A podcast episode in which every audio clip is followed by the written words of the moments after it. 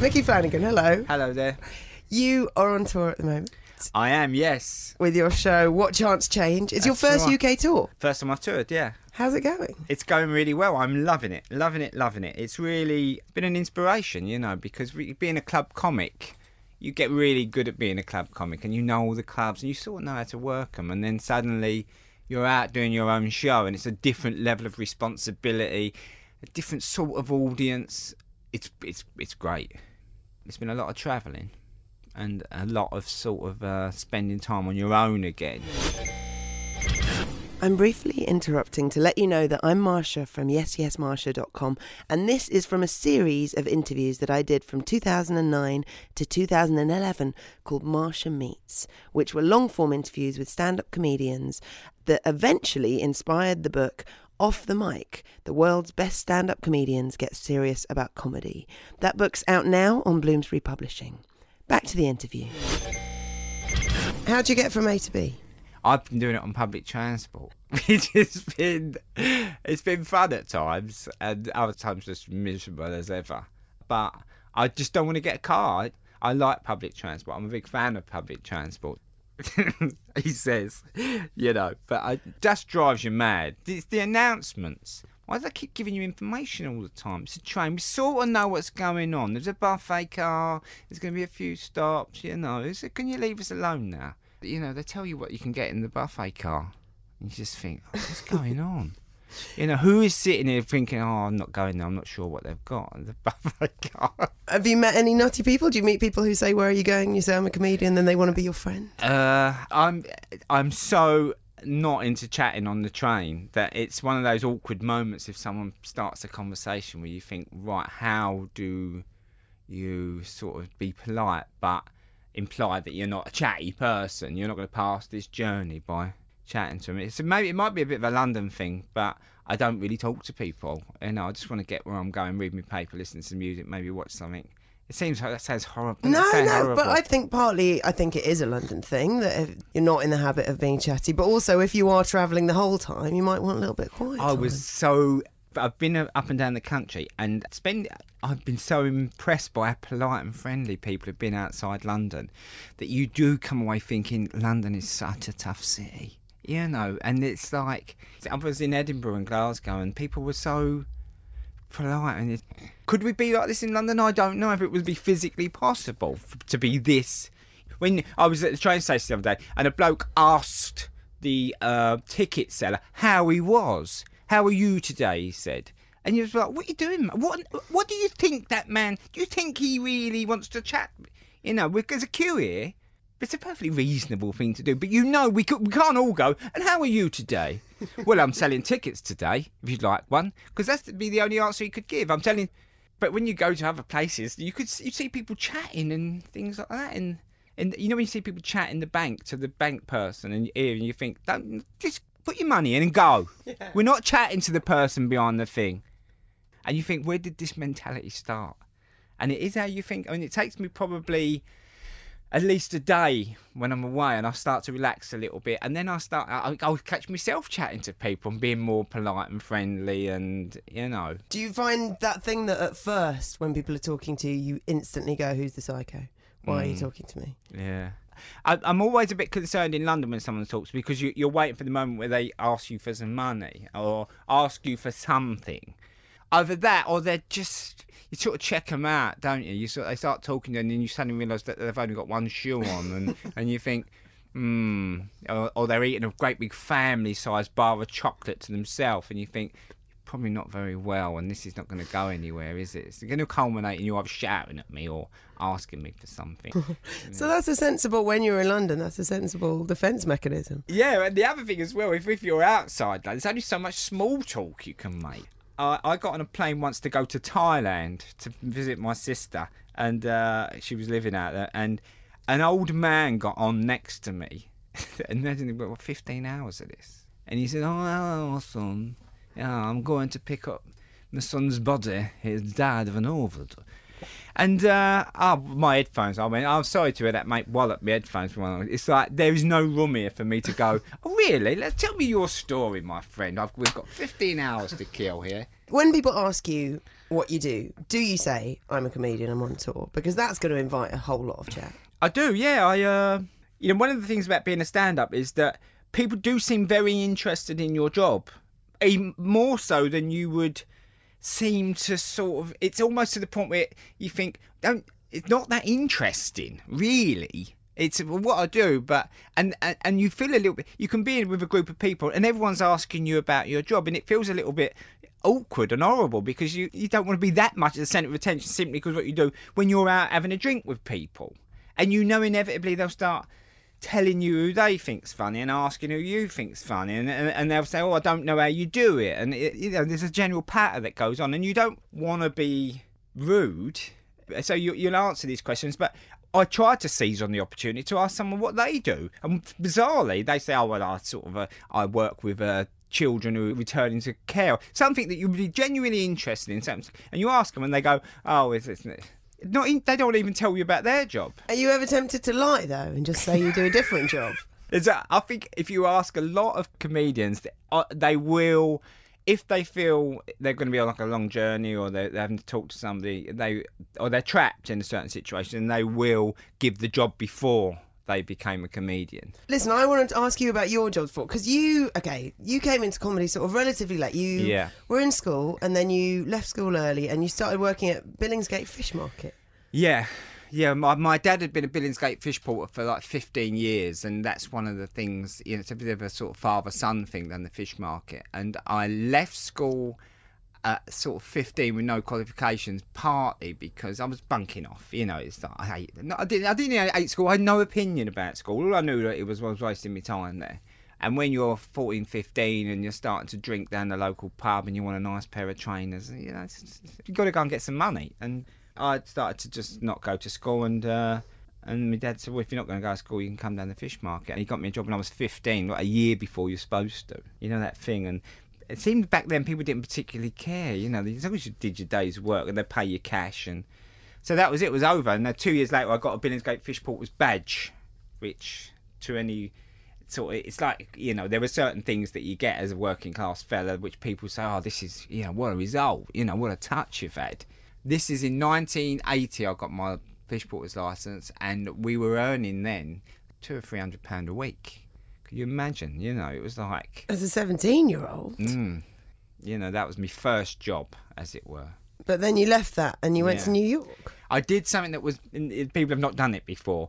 I decided to give up my fish porter's license against all. Um, wasn't even advice. It was just shock and horror when I told people. I said, "I'm not doing this job anymore. I don't want to." I, I think there's something else out there for me. I'm not quite sure. I mean, if you ask a lot of not so much even working class kids, but you ask a lot of 16, 17 year olds, they don't know what they want to do you know, so they sort of just get trapped in a job, and and because they haven't got the confidence to get out to break away.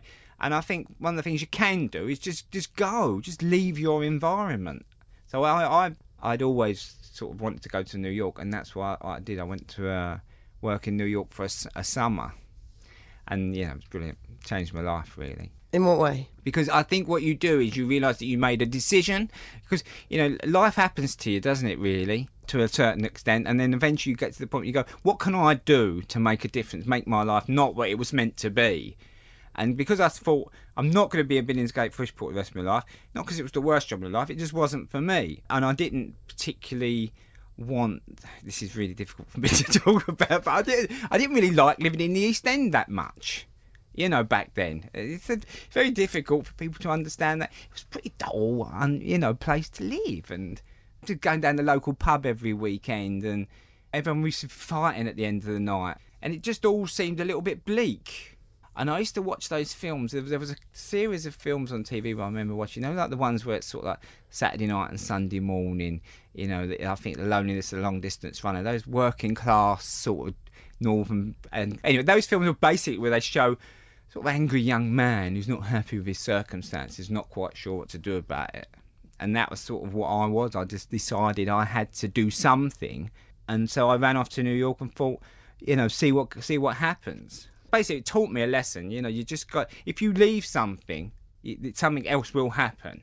You can't live your life in fear. You couldn't be thinking, oh, what if I don't get another job? What if I go to New York and I don't really like it? You know, I had to think, just do it. So you went and you loved it, hmm and then you came back and you got another job. You were doing furniture You've done very well with the Yeah, you know. Well, I, I sort of came back to a, a UK that was very broken and down, and uh, you know, thank God that's never going to happen again, eh?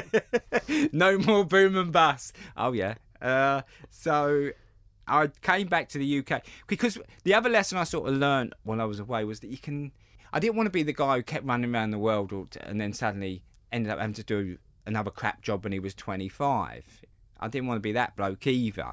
So I came back to London thinking I needed to learn a set of skills or a trade or something. And met a guy a couple of years and he gave me a, a job as an apprentice furniture maker, repairer, res- restorer, and all that. And uh, with a view that we would, um, you know, build the business up and then we'd expand and we'd make some money. You know, the holy grail back then was to move out to Essex if you were in the East End. You know, that's what that was the dream ticket. You sort of went and bought a house in Chingford or Loughton or something like that. And that period, it went very well till about 87 when the economy really started to crash. The business more or less failed. And uh, I wouldn't say I was disappointed when it ended in a way, you know, because that once again you get to a stage in your late, in your mid 20s, late 20s, when suddenly you think, well, this is actually how my life's going to pan out. And you have a little wobble, I think. You think, well, if I stick at this now, I will be either a doctor or I'll be a salesman or I'll be a fireman or whatever. You, you're running out of steam already in your late 20s, mid 20s, like you're really starting to, and you're getting more scared to take a chance. So it ending sort of did me a favour in a way. And so you went back to school. But I just thought, what am I going to do now? You know, it always bugged me that I hadn't got an education. I think anyone who leaves school with nothing, I always say on stage, I left school with a bottle opener, and that's the truth. You know, a bottle opener, and uh, I think I got something for a daffodil in primary school. but I think they gave them to everyone, didn't they? The daffodil thing, at first. I think that was a bit of a ruse to get you to. Um, and it always bothered me. I literally walked into the Institute of Further Education in Bethnal Green Road and said, "Look, uh, what do you reckon? You know, what can you do?" And they said, "Oh well, just come in." It was like a return to studies class, and straight away the woman said, "Look, well, do your GCSE English."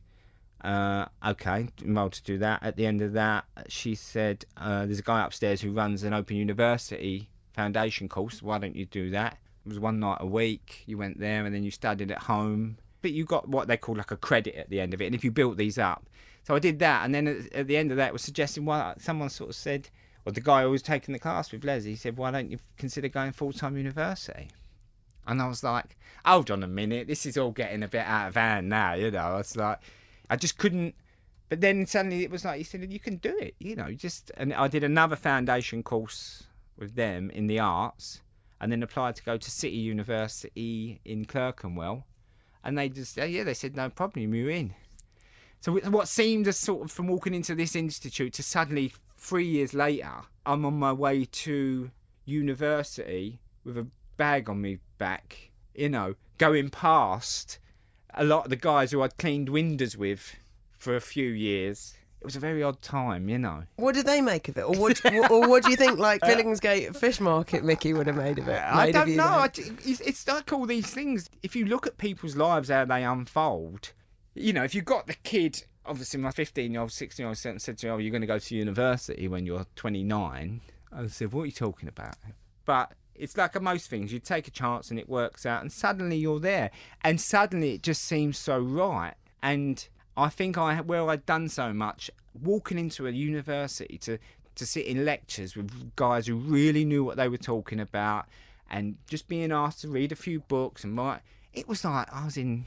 I loved it because, strangely enough, a lot of the stuff that I'd sort of thought anyway about society and the way we organise the world.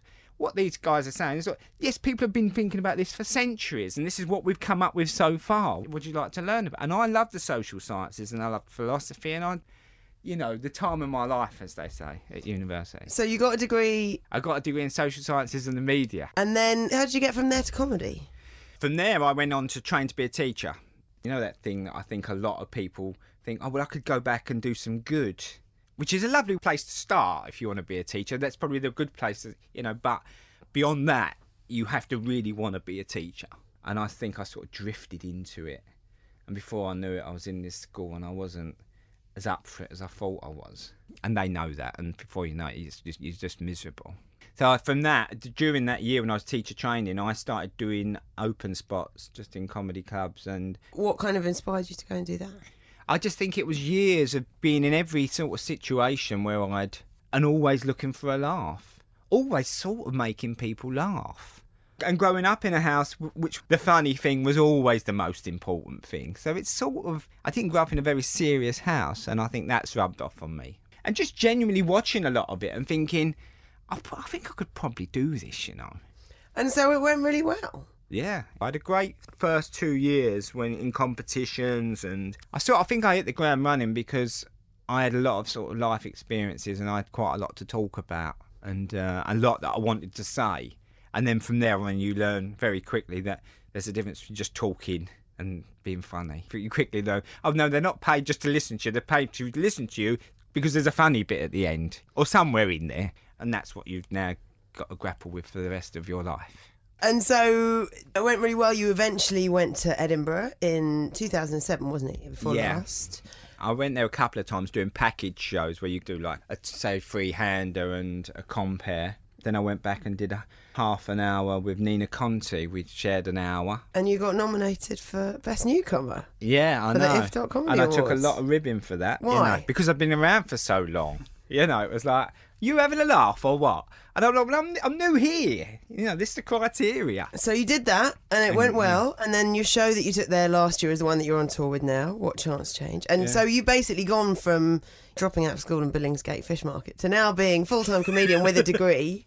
Oh, and yes. as you talk about in the show, veering towards middle class. Yeah, well, that's if the show is about anything. Ultimately, it's it's about this sort of slightly lost place that you find yourself in.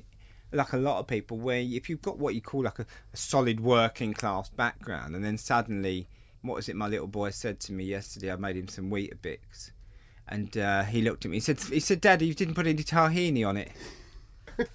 And I just thought, oh dear, I think things have changed. I, Ta- I said, what? He said, Mummy puts tahini on my Weetabix.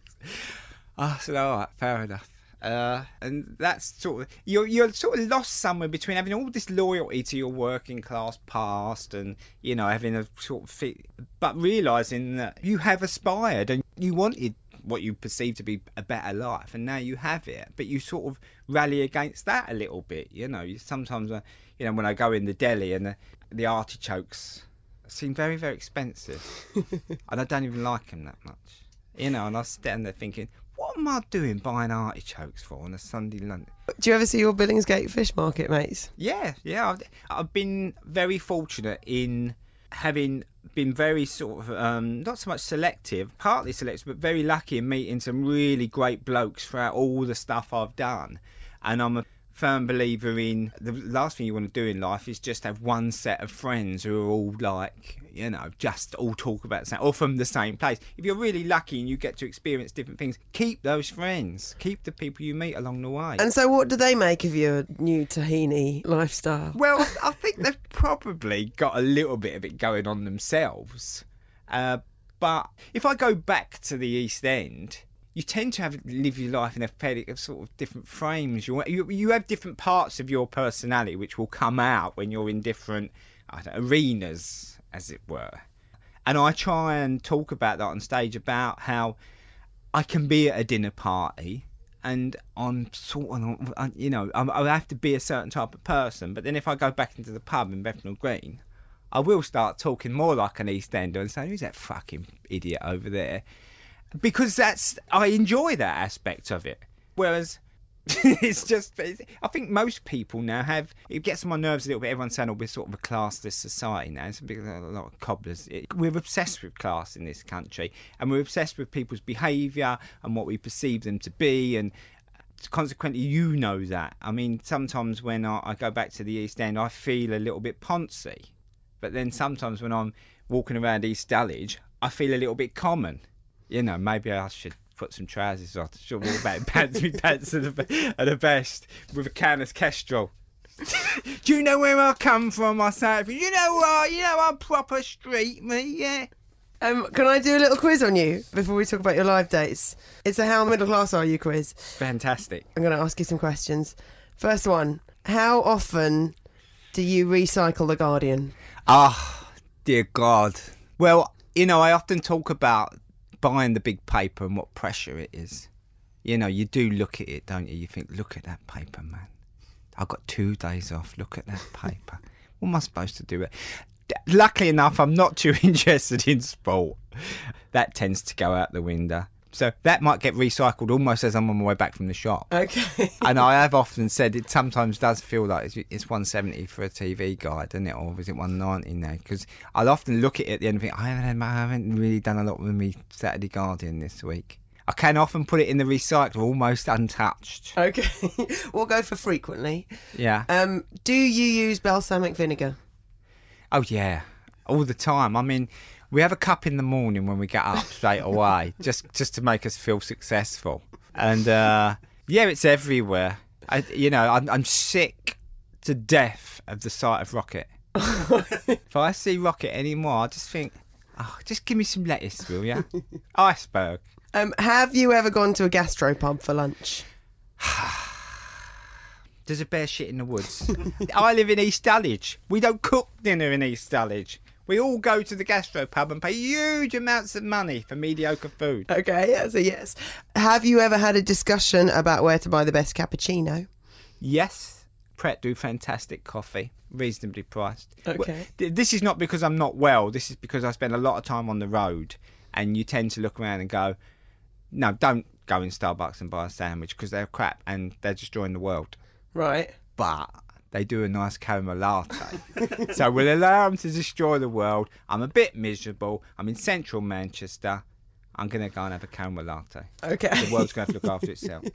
And finally, when you're writing, do you often use a semicolon? I know how to use one. I know where it should be. And you get cross if it's ever misused? No, but I'm I'm really against all this punctuation pedantry. I just think it makes people scared to write.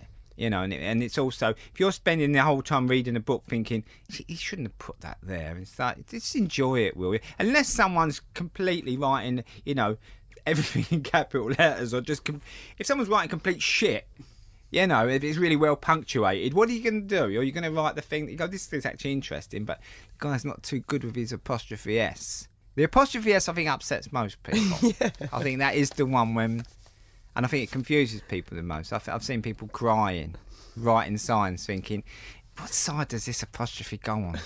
Boys' shoes. It's a tricky one. Well, how many boys are you selling the shoes to? well, I think that puts you in the middle is that a jar of sun-dried tomato paste lurking in your fridge, but not yet officially middle class. If you're not an apostrophe Nazi, I no, no, I can't. I could never become that. So, Micky Flanagan, you're on tour. The next date you've got is Salford. You're playing the Lowry, Lowry even on Sunday, the 17th of May, and then you've got a few dates at the Soho Theatre in London. Yes, 21st, 23rd. Oh, sorry, you've this is something that's come hard to me. This, but I get told off for not doing this. You know, I go on shows and just go on and on, and then they come out and the agent says, "Did you tell him when it was?" And I go, "Oh no, I didn't say anything." Twenty first, twenty second, twenty third at the Soho Theatre. And then a couple more dates after that, Brighton and Canterbury. But people can get all of these dates on your website. They can get the dates on the website, and they can get tickets for the Soho Theatre on at the SohoTheatre.com and uh, 0207 478 0100. Didn't I do that well? That's very good. You should be on an advert. I should be in marketing, man. I just, um, you know, I could, I could sort out all this recession nonsense if they gave me a chance. So your website is mickyflanagan.com. That's right, yeah. Micky Flanagan, thanks so much. Thank you very much. Thanks so much for listening. If you like that, you'll probably love the book that I put together with Deborah Frances-White called Off the Mic The World's Best Stand Up Comedians Get Serious About Comedy. So, asking them things like what's your writing process? How do you find your voice? What do you think about touring? How do you deal with hecklers? We interviewed 42 stand ups, including Eddie Izzard, Sarah Millican, Phill Jupitus, Stewart Lee, Marc Maron. It's out now on Bloomsbury Publishing. If you want to find out more, go to yes yes marsha.com forward slash off the mic.